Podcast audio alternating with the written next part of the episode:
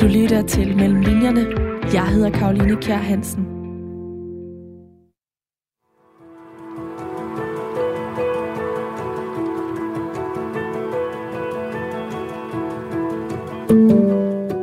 De lå på siden, ansigt mod ansigt. Mens han holdt om hendes hofter, trængte han ind i hende. Hun tog en hurtig indånding, og han strøg hånden over hendes hoftebens hårde kant. De lå stille et øjeblik. Så pressede han sig lidt tættere på hende, og hun klynkede med øjnene lukkede. Ja, man skal knap en tredjedel ind i denne uges helt store litterære nyhed, før de lange og saftige seks scener pipler frem på siderne. Skønne verden, hvor du hedder romanen, og det er ikke bare den største litterære nyhed i denne uge, men måske også en af dette års mest eftertragtede bøger. Sally Rooney er nemlig forfatteren bag. Den irske forfatter, som ikke bare er blevet kaldt et verdensnavn, men også vores svar på Jane Austen og er spået til at få klassikerstatus i fremtiden.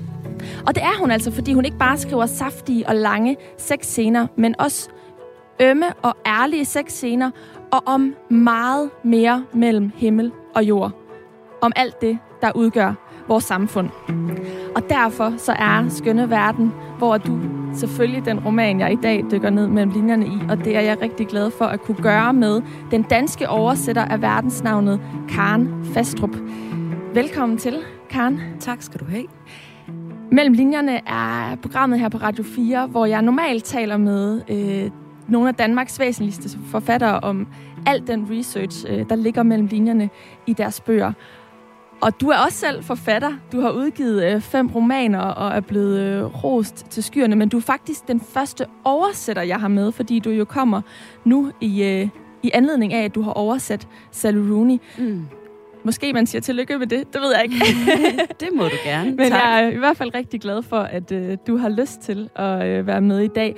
Og så er det også super aktuelt at have dig med, fordi at øh, arbejdet med at oversætte Skønne Verden, hvor du også indbefatter ret stor research, og øh, det kommer vi ind på i løbet af de næste 55 minutter. Men allerførst så kunne jeg godt tænke mig lige at tale om Sally Rooney, hvad det egentlig er, hun kan, og hvad det er for en roman, hun har skrevet nu her.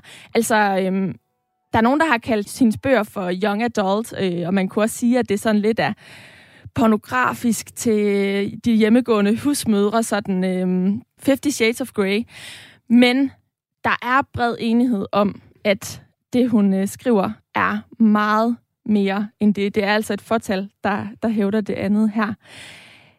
Anmelderne, de har øh, talt deres dom med Skønne Verden, hvor er du seks stjerner i børsen og ellers fem i alle de øvrige danske dagblade. The Times kalder øh, Skønne Verden, hvor er du for Rooneys bedste roman indtil videre. Hvad synes du om den? Jeg synes også, det er den bedste indtil videre. Øh, jeg har jo haft fornøjelsen af at arbejde med de to tidligere også. Så jeg kender dem ret godt. Øhm, og jeg synes bestemt ikke, at øh, det er rigtigt med dem, der påstår, at hendes øh, måder at beskrive øh, sex på minder om øh, Fifty Shades of Grey. Hun har en meget fin og elegant måde at skrive det sanselige øh, frem litterært. Meget enkelt, faktisk. Hendes sprog er generelt meget enkelt og ligefremt. Men hun har en utrolig... Øh, hun har et utroligt blik for det sceniske, og hun har et vældig fint og nuanceret psykologisk blik på sine karakterer også, som gør, at de står frem som hele figurer og er meget nemme at, øh, at leve sig ind i. Og så har hun jo øh, især, vil jeg sige, i den seneste roman her, Skønne Verden, hvor er du et meget udfoldet ekstra lag, som du også var inde på i din introduktion, med en øh, enorm bred refleksion over det samfund, vi lever i i dag, den verden, vi befinder os i. Og derfor er der ikke særlig meget young adult over det. Jeg har fulgt Sally Rooney siden øh, 2017, hvor hun udgav øh, samtaler mellem venner. Det er den første roman af Sally Rooney, som du også har oversat, så udkom Normale Mennesker, og det var den, den udkom i, i 19, og det var den, der sådan ligesom cementerede hende på den litterære scene. Mm. Den blev sen, sidenhen også øh, serialiseret og blev til en serie, der øh, udkom, øh, blev vist på, på DR. Den blev streamet mere end 62 millioner gange. Og normale mennesker er altså udkommet på øh, 46 sprog. Den blev nomineret til Man Booker-prisen, Dylan Thomas-prisen og modtog Costa Novel Award. En ting er jo de her tematikker, hun, hun kommer omkring. Hun skriver om sex og om eksistens og samfund og har et rigtig fint øh, samfundsreflektivt lag i sine romaner. Men du nævner også det her med det sceniske, altså formen, hun skriver på. Og det er faktisk noget af det, som rigtig mange her i anmeldelsen af den tredje roman har hæftet sig ved. Måden, hun skriver på, det er altså der, hun brillerer. Jeg kunne godt tænke mig, at vi lige får et eksempel på det helt her fra start, før vi begynder at tale om, hvad øh, Skønne Verden, hvor du egentlig handler om, så lytterne får en fornemmelse af, hvordan øh, hun sådan skriver nærmest filmisk, og det er jo også derfor, mm-hmm. at mhm. normale mennesker er blevet til en serie, og samtaler, hendes første roman, mellem venner, bliver til en serie senere hen også. Og jeg har fundet en passage, det er faktisk i slutningen af, mm. af romanen her. Måske du lige vil, vil introducere, hvor det er, vi, vi springer ind. Vi, vi, vi kan lige kort nævne, at i romanen her, Skønne Verden, hvor du, der følger vi øh, fire venner. Simon, Alice, Felix og Eileen. De er lidt ældre end dem, vi har øh, mødt tidligere i Sally Rooney's øh, romaner. De er sådan slut 20'erne, begyndelsen øh, af 30'erne. Og det er altså de navne, der optræder i, øh, i passagen her. Ja, og vi er, øh, vi er hen mod slutningen af romanen, og først her, helt i slutningen, samles de her fire venner, som har kommunikeret med hinanden øh, via e-mails, blandt andet i løbet af romanen. Først nu er de samlet, alle fire under samme tag. Og der udspiller sig alle mulige dramaer mellem dem, øh, forelskelser, forviklinger, øh, sårede følelser, længsler og varme og kærlighed. De er lige kommet hjem her hvor vi møder dem fra en, øh, en øh, kom sammen i den lille landsby, hvor de befinder sig, hvor Alice bor nu. Og, øh, og så øh, trækker Eileen op på sit værelse, fordi der er forviklinger, kærlighedsforviklinger mellem hende og Simon, og de andre, resten, øh, befinder sig nede i køkkenet. Det formørkede vindue i værelset genspejlede svagt hendes ansigts skrå ellipse, og hun rev gardinerne for, så hægterne raslede mod gardinstangen. Der lød stemmer fra underetagen. Alice, der sagde, nej, nej, ikke mig. Simon kom med et eller andet lavt, utydeligt svar, og så grinede de andre. Høj latter blev båret op ad trappen. Eileen kned fingrene mod de lukkede øjenlåg. Den dæmpede lyd af køleskabsdøren, der åbnedes, og, den, og en klirrende lyd af glas. Hun begyndte at binde båndet i kjolelivet op. Hørstoffet var krøllet og blødgjort efter en dags brug og lugtede af deodorant og solcreme. Lyden af en dør, der åbnedes nedenunder. Hun trak kjolen ned over skuldrene, trak vejret dybt og hårdt ind gennem næsen og ud gennem munden, og så tog hun en blåstribet natkjole på. Lydene fra underetagen var mere afdæmpede nu, stemmerne sammenblandede. Hun sad på sengekanten og begyndte at tage nålene ud af håret. Nedenunder gik en af de andre fløjtende gennem hålen. Hun tog en sort hårnål ud og lod den falde med et dæmpet klik på det lille sengebord ved siden af sengen. Hendes kæbe var stram. Kindtænderne skurede mod hinanden. Udefra kom lyden af havet.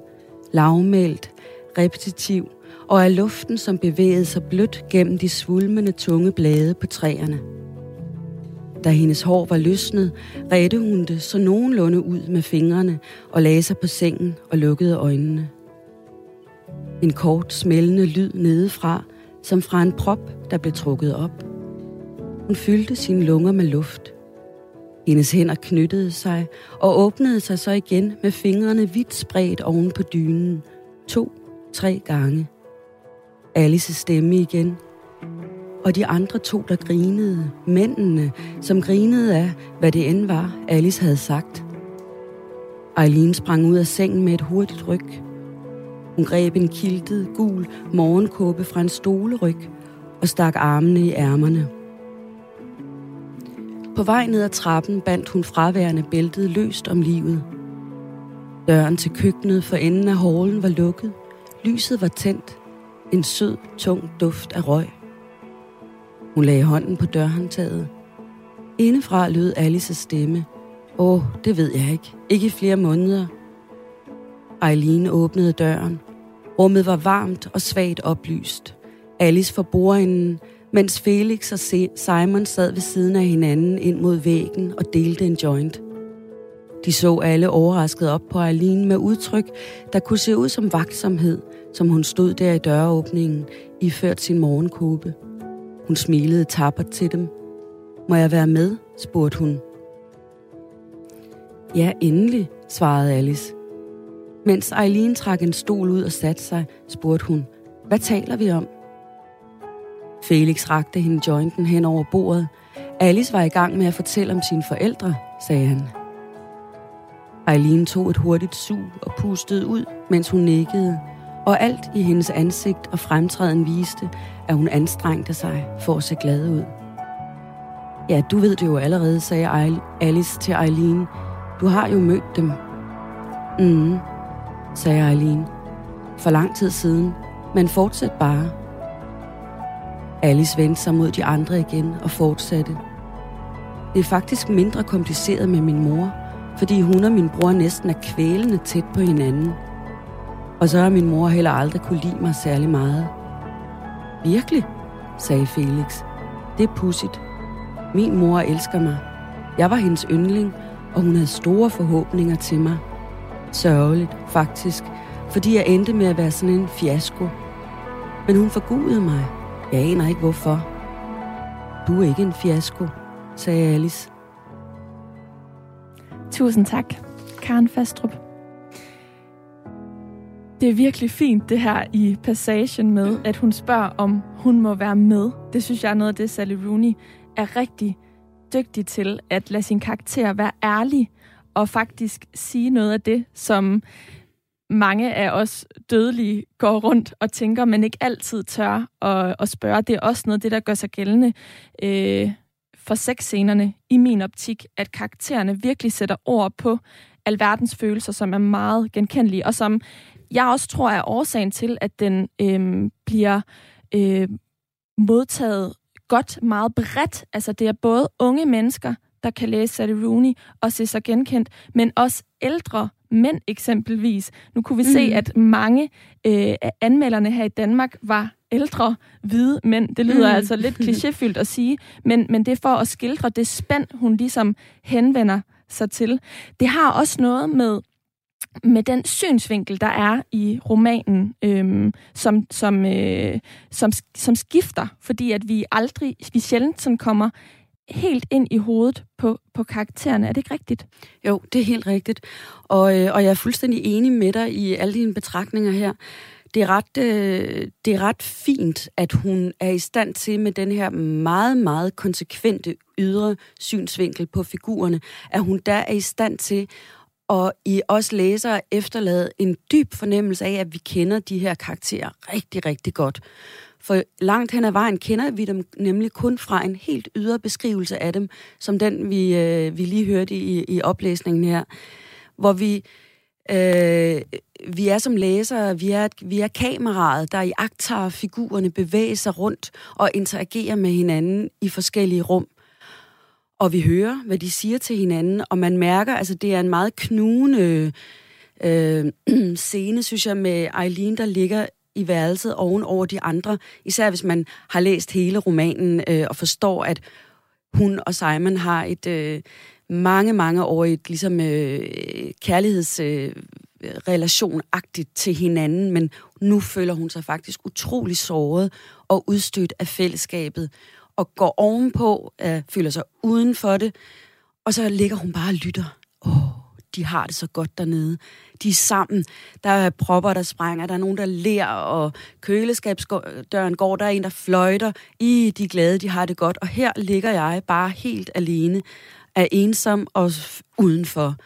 Og så den der måde, hun går ned, og man, man fornemmer, øh, ja, hun er lige præcis tapper, og må jeg være med øh, som et barn, der kommer og spørger de andre, må jeg være med til at lege? Det er meget fint. Ja. Og det er jo noget, jeg tror, mange voksne mennesker kan genkende, den der altså, følelse af, at nærmest skulle spørge om lov. Altså enten så kommer man og trænger sig på, eller også så bliver man væk. Men den der fine nærmen sig øh, selskabet, ja. øh, synes jeg bare er ekstremt autentisk, og ja. derfor rører den scene mig. Karen Fastrup, du har oversat Sally Rooney helt fra hendes første roman, Samtaler mellem venner. Havde du på nogen måde en idé om, hvor stor hun ville blive dengang? Nej, det havde jeg ikke. Øh, altså, jeg, jeg, jeg, jeg, jeg mindes, da jeg blev øh, kontaktet af redaktøren Marie Winter, som var på øh, det daværende forlag Rosinante, som ikke eksisterer mere. Det var hende, der fandt Sally Rooney til øh, spottede hende og, og mente, hende skal vi have oversat til dansk. Da hun øh, ringede til mig, der, øh, der kan jeg huske, at hun ligesom sagde, det her, det, øh, det tror jeg faktisk går hen og bliver stort. Og, øh, og hun var lidt overrasket ved, ved udgivelsen af Samtaler mellem venner, den første roman, i, altså udgivelsen i Danmark, over at... Øh, at den ikke blev, øh, fik, fik mere opmærksomhed, sådan set. Anmeldelserne var ganske fine, men der var ikke sådan vanvittig opmærksomhed. Det kom så med, øh, med Normal People, normale mennesker, den næste. Og i øh, Normale Mennesker, der følger vi øh, det her unge par, øh, Marianne og Connell. Øh, Marianne er fra sådan den finere klasse, og Connell han er fra sådan den øh, middelklasse, eller la- lav klasse, kan man godt ja, sige. Hans mor, middelklasse, ja, hans, nok hans sige, mor ja. gør rent hos Marianne, så det skildrer lidt deres øh, klasseforskelle. Øh, øh, der er ligesom de her to personer, vi følger i normale mennesker, men i skønne verden, hvor du er der fire karakterer, vi, øhm, vi følger indgående. Altså man kunne diskutere om de to kvinder mm. er hovedpersoner, øh, Alice og øh, Eileen, som vi kort har nævnt ved navn. Men, men i virkeligheden synes jeg i højere grad, at det bliver sådan, det kommer til at fremstå som en venneflok, altså fire, øh, fire karakterer. Øh, hvad mener du? Øh, ja, men altså, jeg, jeg mener også, at det er en, altså det, man kunne kalde en kollektiv roman, sådan set, ikke? Hvor, hvor man ikke har en hovedperson. Og det har, det, det har øh, Sally Moon, det, det er hun også selv meget øh, skarp på. Altså, jeg sad lige og oversatte et, et øh, langt interview med hende, hende forleden, hvor hun understreger meget skarpt, der er ikke nogen hovedperson her. Der er fire karakterer. Og i Normal People er der heller ikke nogen hovedperson. Der er to, to hovedkarakterer. Så hun har sådan et meget øh, demokratisk syn på sine figurer. Men selvfølgelig, jeg forstår godt, at man får den tanke her i skønne verden, hvor at du, at de to kvinder, Alice og Aline, måske er lidt mere hovedpersoner. Og det skyldes jo, at, at øh, der er et andet greb i romanen, end det vi allerede har berørt, nemlig det her ydre syn, hvor det hele er meget filmisk, og vi slet ikke kommer ind i hovederne på nogle af karaktererne. Og det andet greb, der er, det er, at der er en udførlig e-mail korrespondance mellem Alice og Eileen. De er på afstand af hinanden. Øh, Eileen bor stadigvæk i, i Dublin, arbejder derinde, og Alice er flyttet ud på landet, hvor hun sidder og, og skriver. Hun er romanforfatter.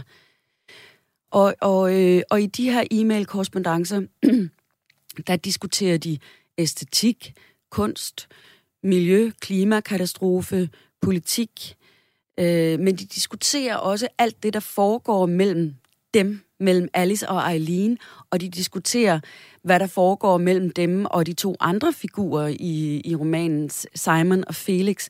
Og, og, øh, Så de får mere taletid, kan man godt sige. De får mere taletid, og der har vi jo pludselig en, øh, en fortællerstemme med et, et, øh, et uhindret indre syn, fordi vi kommer fuldstændig ind i hovederne på dem, og pludselig har at gøre med faktisk jeg-fortællere. Ja. Så de e-mail, e-mail-korrespondancen kaster lys over alt det andet i romanen. Ja.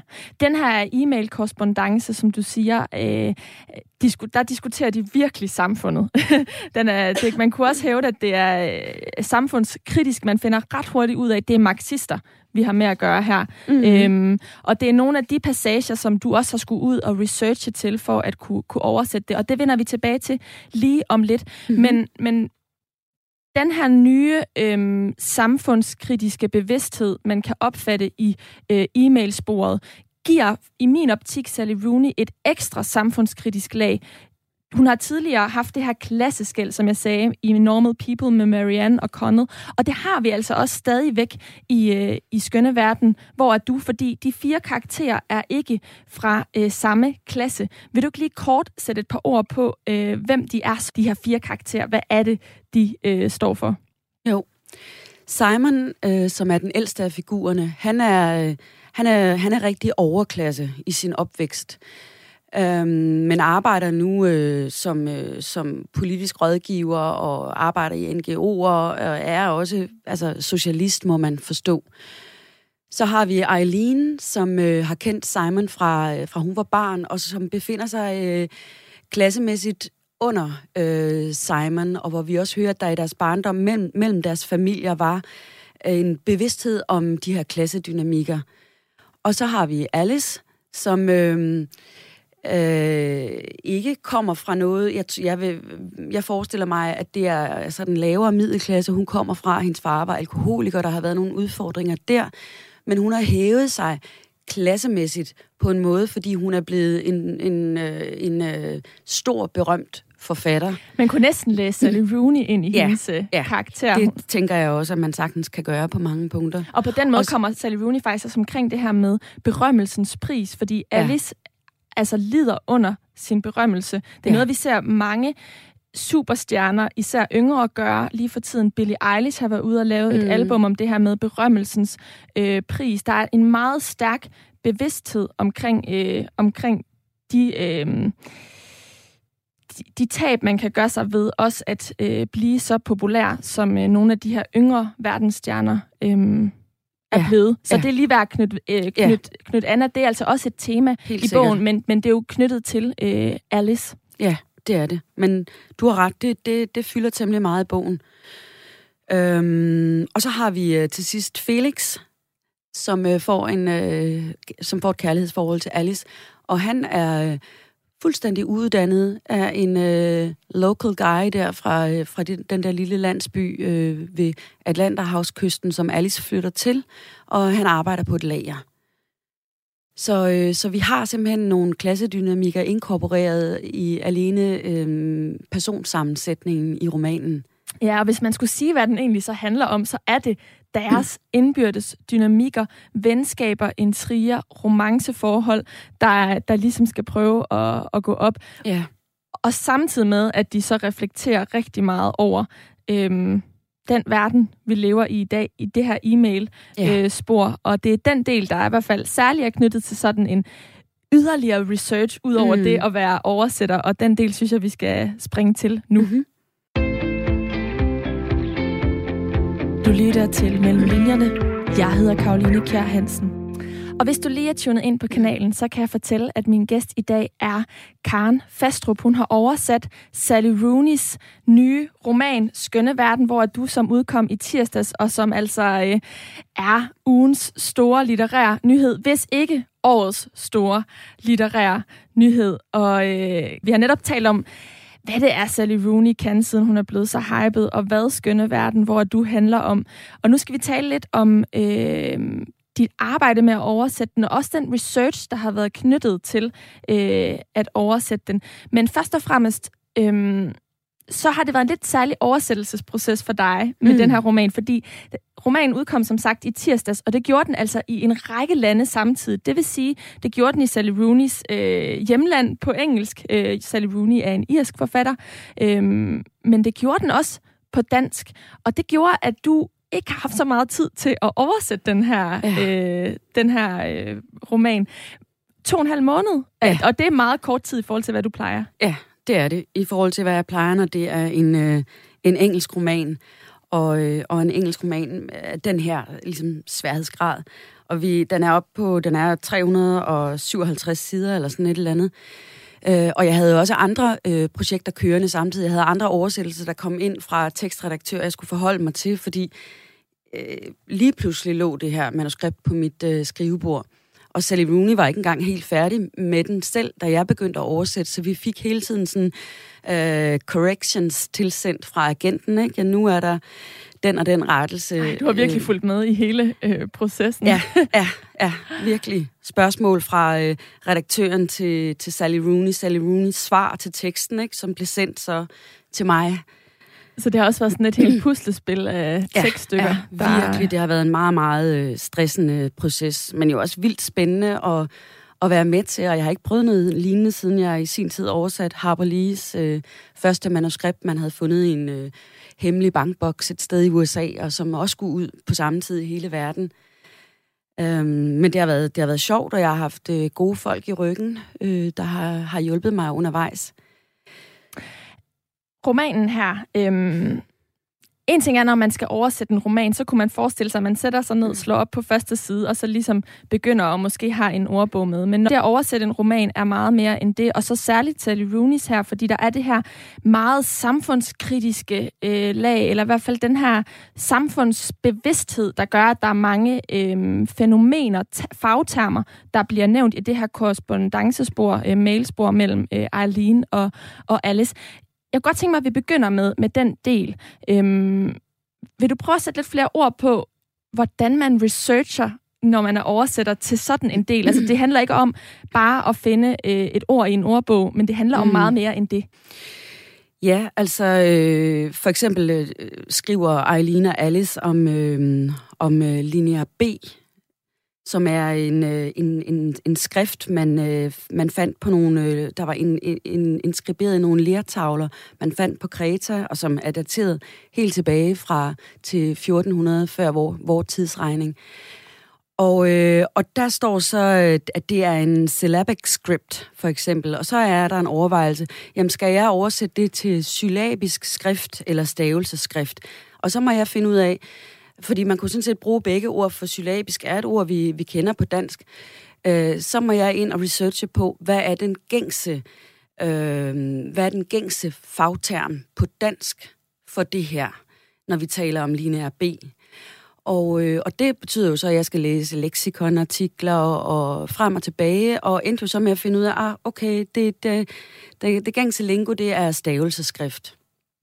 Og så er der jo også altså en anden ting, jeg også sad og, og bøvlede med, og som vi havde meget øh, samtale om, mig og mine redaktører, det var, at øh, altså æstetik er også et genkommende tema i e-mails mellem Alice og Eileen, og der står flere gange aesthetic experience. Og normalt vil man måske op, øh, altså oversætte det til æstetisk oplevelse. Det, det, det ligger lige til højre benet. Men jeg kunne bare mærke, at øh, jeg kunne mærke i, i, i, i teksten og i deres øh, øh, refleksionsrum, at der lå noget, øh, at, at der klingede en arv fra øh, de tyske filosofer Kant og Hegel med, og deres øh, kunstfilosofi. Og så ved jeg, ah nej, jamen så skal vi altså have en... Øh, et dybere ord en oplevelse, så skal vi have ordet erfaring. Og der i den tradition, der taler man om æstetisk erfaring. Og man taler for øvrigt også om det skønne i den æstetiske tradition. Og det klingede så også med i, i mit valg i, i, i selve titlen. For, for den hedder jo Beautiful World, Where Are You? Og det, Jeg kunne ja, jo det... have valgt at oversætte det til Smukke Verden. Hvor er du? Men, øh, men smuk er ikke en, en term, der anvendes i denne her, øh, i denne her øh, filosofiske, æstetiske tradition. Det gør det skønne derimod. Titlen er et... Øh levnet, eller det er noget, hun har stjålet fra øh, øh, et vers af Friedrich Schiller. Øhm, mm. Og som du siger, så hedder den på, på engelsk øh, Beautiful World, Where Are You? Var det fordi, der er en reference som den her, at du fornemmer det her æstetiske rum i romanen, eller hvordan fik du et, et greb om, øh, om den sådan sproglige bevidsthed i, øh, i over, til oversættelsen? Altså, jeg, jeg var faktisk ikke øh, klar over før øh, meget langt hen i processen, at det var et, øh, et øh, Friedrich Schiller-digt, digt, øh, som hedder, altså, hvor, hvor verset hedder Schöne Welt, wo bist du? Det vil jo, altså det understøtter jo også, at det skal være skønne verden, ikke? Mm. Det var jeg først klar over helt til sidst. Men jeg kunne bare mærke det, jeg kunne mærke det i deres... Øh, jeg kunne mærke det i, altså i, i deres tankegang, i deres refleksive øh, sådan univers, Eileens og, øh, og Sallys hele deres snak om, om æstetik, at det er, æstetik er ikke, og der ligger også en, en kritik af det øh, af skønhedsidealer, vi har i dag, og øh, i hele samfundet, når de ligesom er meget, meget kritiske over for, øh, for de æstetiske idealer, vi har i dag. De siger, men æstetik er jo ikke, at noget bare er smukt. Det er ikke make-up og ydre skønhed. Det æstetiske er noget, der er langt dybere, og som ligesom er båret af erkendelse og en dybere perception. De, de ting kunne jeg mærke, og det, og det gør jo, at altså, når man er oversætter, øh, jeg vil sige, generelt set vil det jo være en misforståelse at tro, at, at, øh, at det at oversætte bare er at, at flytte et ord i et sprog til et andet ord i et andet sprog. Der er en helt fortolkningsproces inde over, når man sidder som oversætter og, og oversætter et værk. Man skal fornemme stilleje, man skal fornemme toneleje, man skal fornemme rytme, øh, syntaks selvfølgelig, øhm, og, og så skal man forstå også, hvad ligger der af dybere underliggende referencer, og meget af det er faktisk et spørgsmål om lydhørhed hos oversætteren, om gehør, om en, at have en åben sanseflade over for den tekst, man sidder med, sådan at man øh, ved, hov, her er vist noget, øh, i det her tilfælde, øh, tysk øh, kunstfilosofi øh, fra way back, der, der klinger med, så skal jeg så skal jeg lige researche lidt og finde øh, de rette ord her. Så når du finder ud af, mm. at, at skøn er det rigtige øh, ord frem for smuk i det her tilfælde, er det så ved at gå ind og låne tekster af kendt og se, hvordan er de blevet oversat? Hvad er det for en term, der er blevet brugt der? Eller hvordan øh, undersøger du det, det rum øh, for at kunne oversætte et ord som, øh, som det? Altså, det er jo så heldigt for mig, at jeg, øh, at jeg har en universitetsuddannelse bag sig, bag mig. Jeg har læst litteraturvidenskab på Københavns Universitet. Så, men det er jo mange, mange år siden, og, og jeg har ikke beskæftiget mig med den verden i mange år, fordi jeg har valgt at, at være primært romanforfatter og oversætter. Men der ligger, der ligger jo alligevel, øh, der ligger jo sådan nogle rum inde i min bevidsthed, hvor jeg godt kan huske, ah, der er noget her, ikke? Så jeg kan sådan blive opmærksom på, på mange ting. Uh, der, der, det klinger et eller andet her. Og så må jeg lige, så, så researcher jeg lige, og du ved, googler, er det ikke rigtigt, og, og så videre. Og det, det hjælper mig faktisk øh, meget, mange gange. Er det derfor, at du er blevet øh, udvalgt til at oversætte Rooney, fordi de her sådan øh, akademiske referencer, kunne man kalde det, eller den her, øh, det her ekstra lag, øh, det, det er jo noget, der går igen i hendes øh, romaner, fordi der altid ja. er nogle karakterer, der er ekstremt intelligente. Ja. Øh, og, og udover det her klasseskæld, så ser vi jo også, nogen, at nogen kan flytte sig fra et klasseskæld, og eksempelvis få en akademisk uddannelse, øh, på trods af, at de kommer fra lavere middelklasse. Connell så vi i, øh, i Normal People. Øh, så, så tror du, det er med afsæt i det, at du er blevet udvalgt til at, af, at oversætte Sally Rooney, eller, eller hvad ligger der bag hele den beslutning? Mm, ja, det har sikkert spillet med, tænker jeg. Det, det, det tror jeg. Og så tror jeg måske også, det har spillet med, at jeg er kvinde. Og, øh, og så også sikkert, at jeg, øh, at jeg selv er romanforfatter. Altså, man kan sagtens være... Der, vi har i Danmark og alle mulige andre lande fremragende oversættere, som ikke selv er forfattere. Det kan sagtens lade sig gøre. Men jeg tror, at det kan være en fordel, at man selv kan skrive, fordi jeg kan jo faktisk selv i min egen skrift skabe billeder helt fra bunden, for eksempel, og metaforer og så videre. Og, og det bruger jeg jo, når jeg sidder og oversætter. Fordi jeg, jeg, jeg må jo genskabe, jeg må jo genskabe Sally Rooneys metaforer, øh, lave nye billeder på dansk, der selvfølgelig skal modsvare det, der er i den irske tekst. Men jeg kan ikke bare sidde og oversætte ord til andet. Så det, det tror jeg har spillet ind. Og så også, at jeg er, som forfatter, er jeg en meget sprogbevidst forfatter, og meget optaget af, af rytme. Og så også, altså, mm, der er også meget erotik og sanslighed og sex i alle mine romaner, faktisk. Så gad vidst om ikke det også har spillet ind, at, at jeg er vant til at skrive. Jeg har et sprog for de her sider af menneskelivet. Ja, så som oversætter, så, øh, så kan der være flere øh, parametre, man skal kvalificere sig på for at kunne få en, øh, få, få en forfatter, man skal oversætte. Men eksempelvis dine sådan øh, akademiske referencers naturlighed i kraft af din, øh, din baggrund som øh, litteraturvidenskaber, øh, men så også dit eget sådan forfatterskab, øh, tematikkerne og, og formen der. Ja, det tænker jeg har været medvirkende til det. Ja. En ting er det her e-mailspor og alle mm. de øh, akademiske referencer og de overvejelser, der nu kan ligge bag øh, oversættelsen af dem. Et andet spor, der fylder rigtig meget i øh, romanen, er det digitale spor. Faktisk så har Jes Stein Pedersen, øh, litteraturredaktøren på Politiken, været ude at sige, at han nærmest ser det digitale som en femte karakter, mm. eller en femte øh, aktør.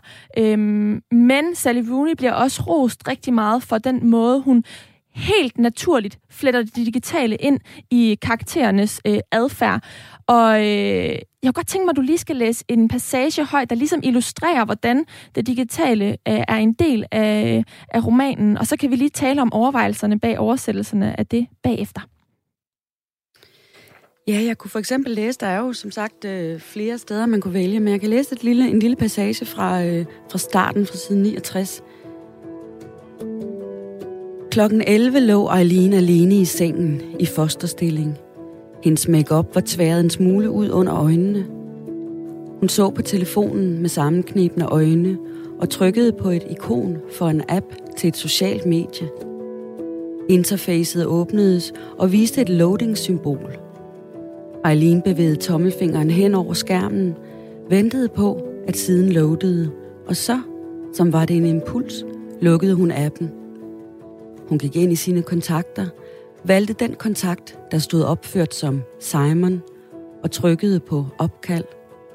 Den ringede tre gange, så tog han den og sagde, Hallo? Altså her, her ser vi jo dels det her ekstreme ydersyn, vi har øh, romanen igennem. Vi ved, vi, vi ser en telefon, vi ser, hov, der er et, et, øh, der er et ikon her for en social app, men vi ved ikke noget. Vi har ikke nogen bevidsthed.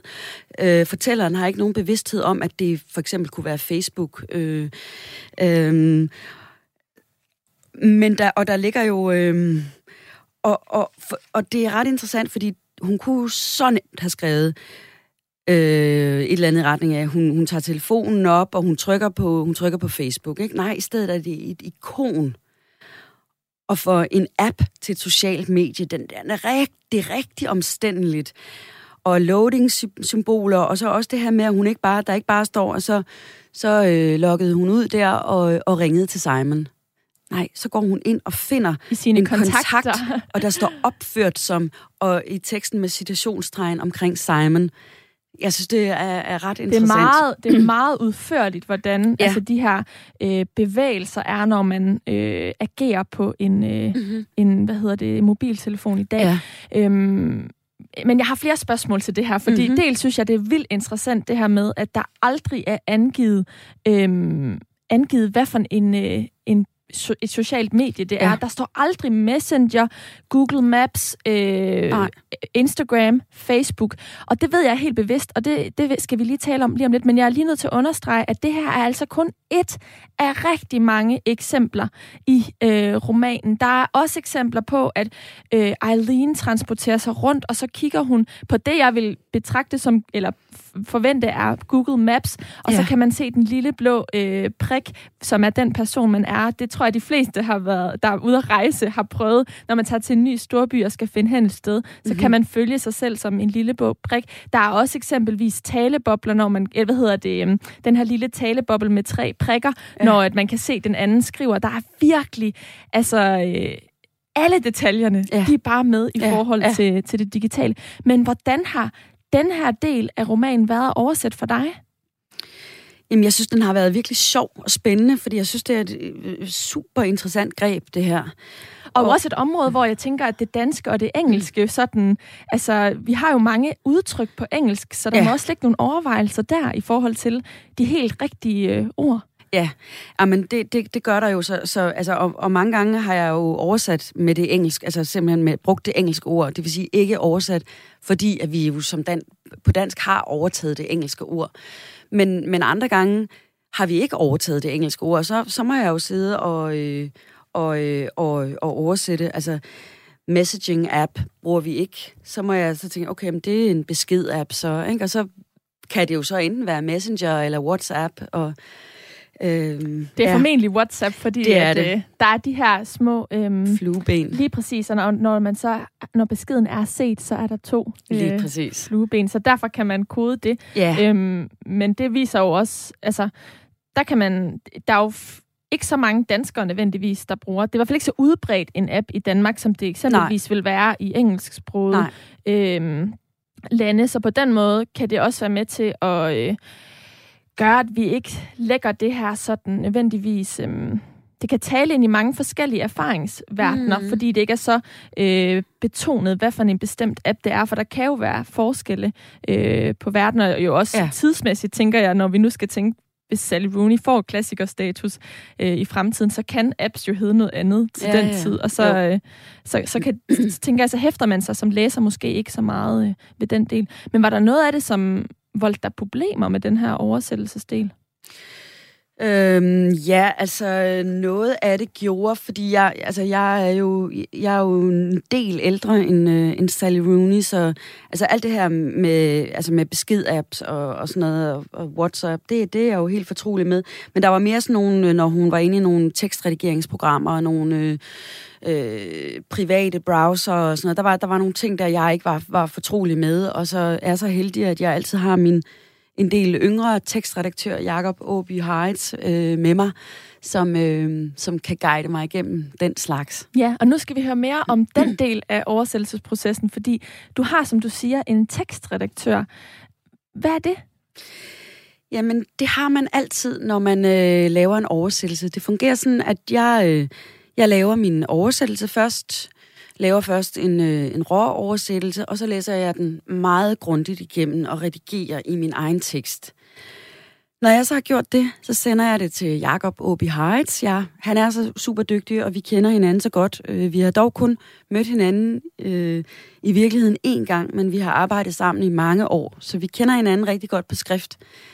Så sender jeg det til, øh, til Jakob, som læser det og, øh, og kommenterer øh, retter, hvis der er nogle åbenlyse fejl, men ellers kommenterer. Og så øh, får jeg hans tekst tilbage, hans fil tilbage, og så er det så, så har jeg, jeg har altid det sidste ord, så jeg kan ligesom trumfe og sige, nej, det, det skal ikke være, som du foreslår. Ja. Det er, øh, du bestemmer. Det er mig. Jeg bestemmer, du er ja. ja. Det er jo trods alt også mit navn, der kommer Lige til præcis. at stå på værket. Ikke? Øhm, og i den her øh, øh, proces, der har vi så haft så utroligt travlt. Så der har vi været nødt til at stykke oversættelsen op i tre bidder. Så jeg afleverede først den, den første tredjedel, og så gik Jakob i gang med at redigere, mens jeg så gik i gang med at oversætte den, den, øh, den næste tredjedel.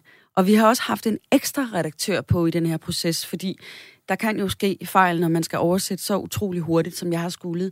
Så vi havde Martin Baskær på, som er redaktør inde på, øh, på forlaget Gudkind, som jo har udgivet Sally Rooney her.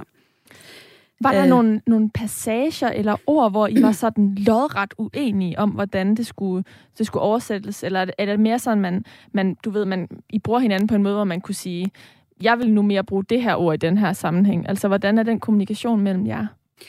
Ja, altså det, det, det har ikke været sådan, at vi er lodret uenige. Der, og jeg oplever, at aldrig der er nogen, der sådan står fast på et eller andet. Altså, man, man, det, det er altid sådan en meget høflig og super og fin kommunikation, der er.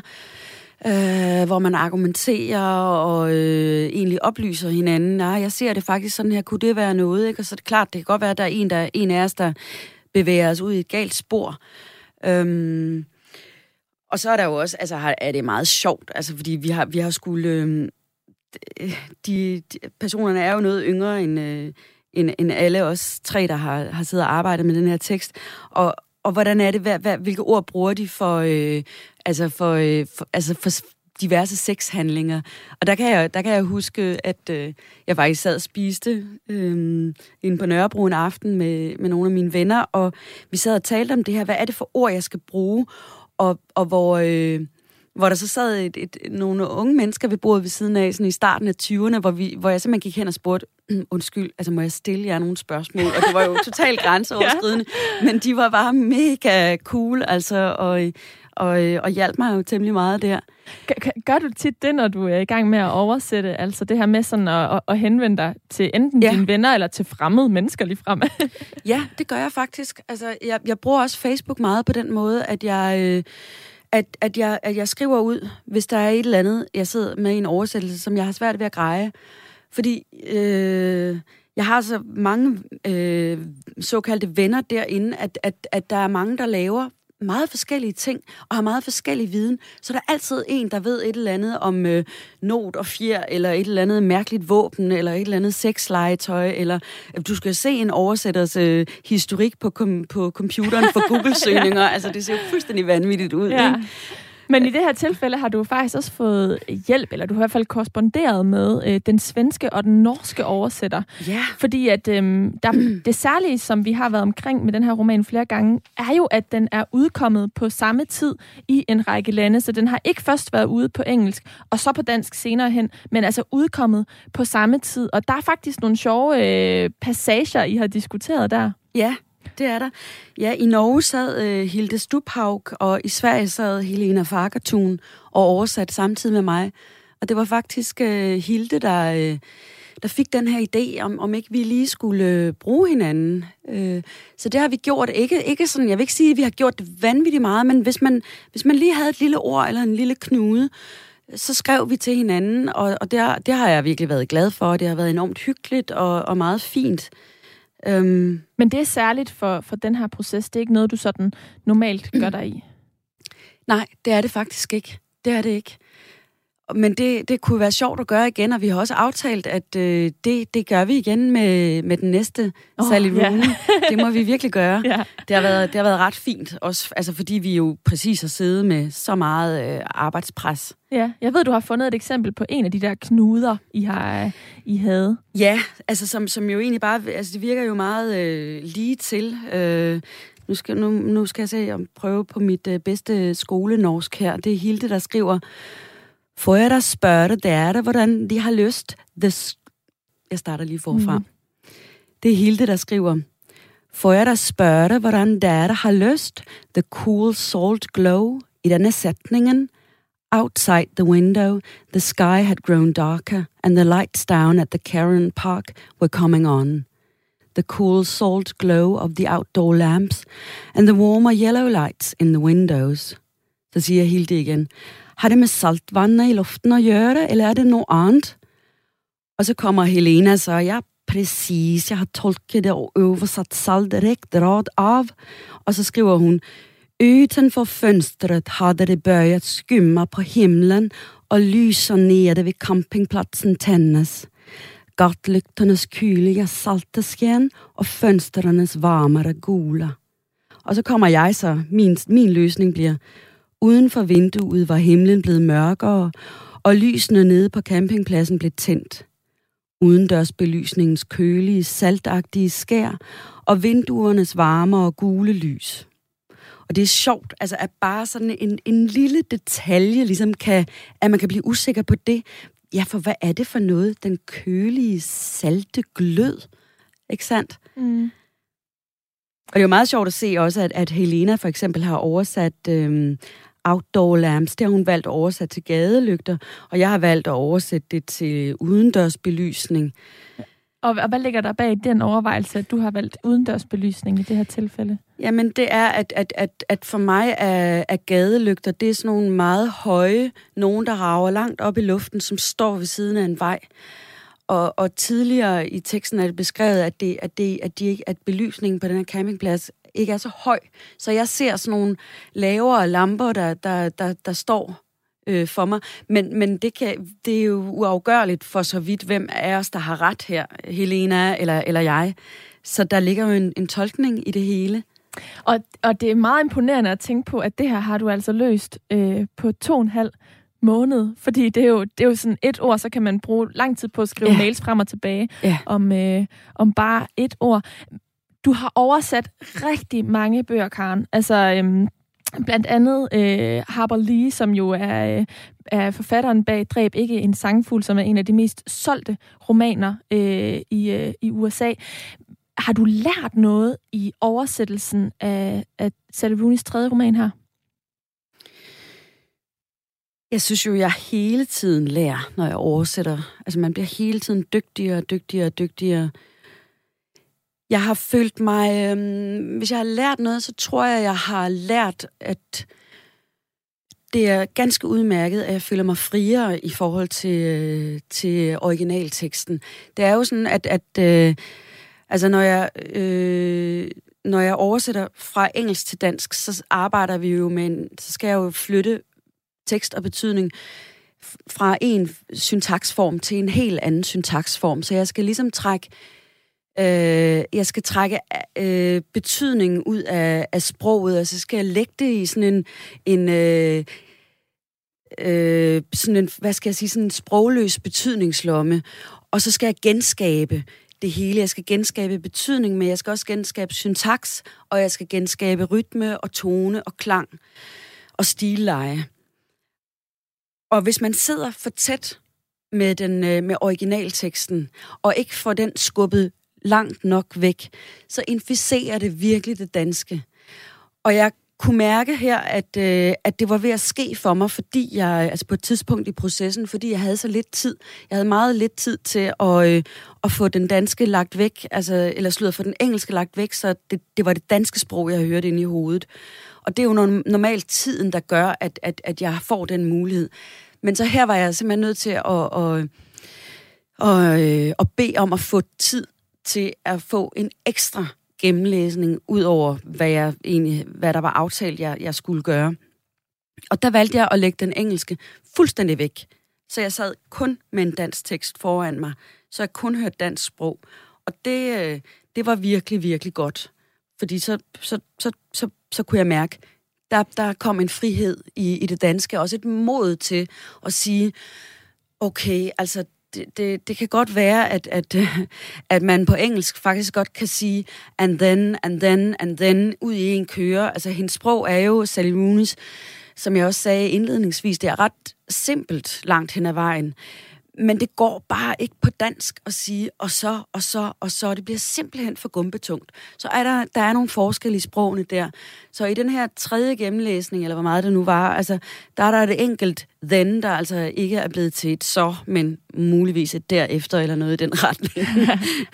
det tror jeg, der er nogle læsere, der er, der er glade for. Men efter tre gennemlæsninger, more or less, så, mm-hmm. så udkom øh, romanen i tirsdags, og vi skal lige nå at vende, hvordan du havde det den dag.